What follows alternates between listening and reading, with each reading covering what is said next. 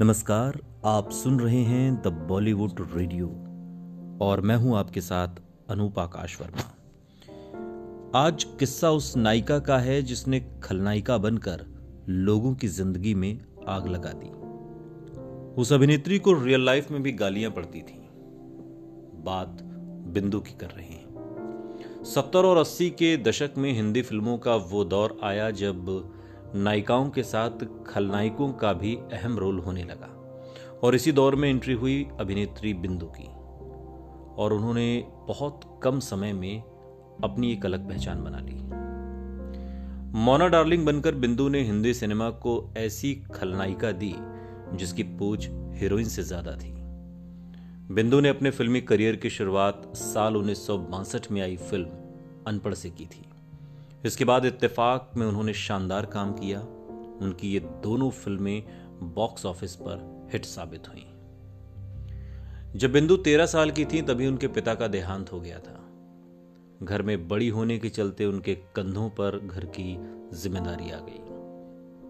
तभी बिंदु को अपने पड़ोस में रहने वाले चंपक लाल जावेरी से इश्क हो गया और बाद में दोनों ने शादी कर ली।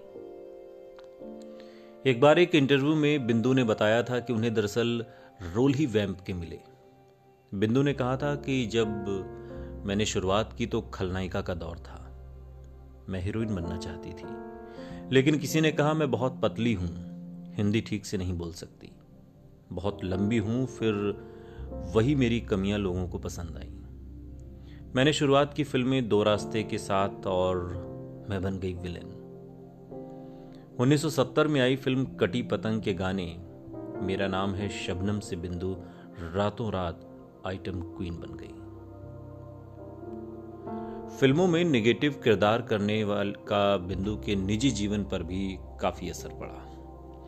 उन्होंने बताया कि मैंने फ़िल्मों में बुरी माँ की कई भूमिकाएँ निभाई हैं।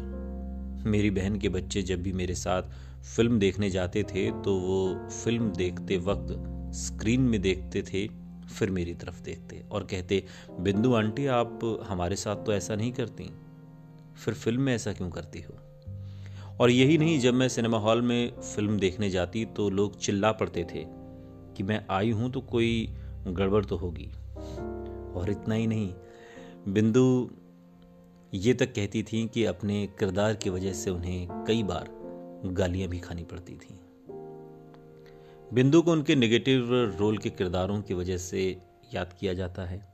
इम्तिहान, हवस, जंजीर, आया सावन झूम के, अमर प्रेम, राजा जानी, मेरे जीवन साथी, अभिमान, घर हो तो ऐसा, बीवी हो तो ऐसी, जैसी तमाम फ़िल्में बिंदु के नाम हैं। बिंदु दरअसल हिंदी फ़िल्म इंडस्ट्री की वो खलनायिका हैं, जिन्होंने अपनी एक अमिट छाप हिंदी सिनेमा पर छोड़ी है। सुनते रहिए द बॉलीवुड रेडियो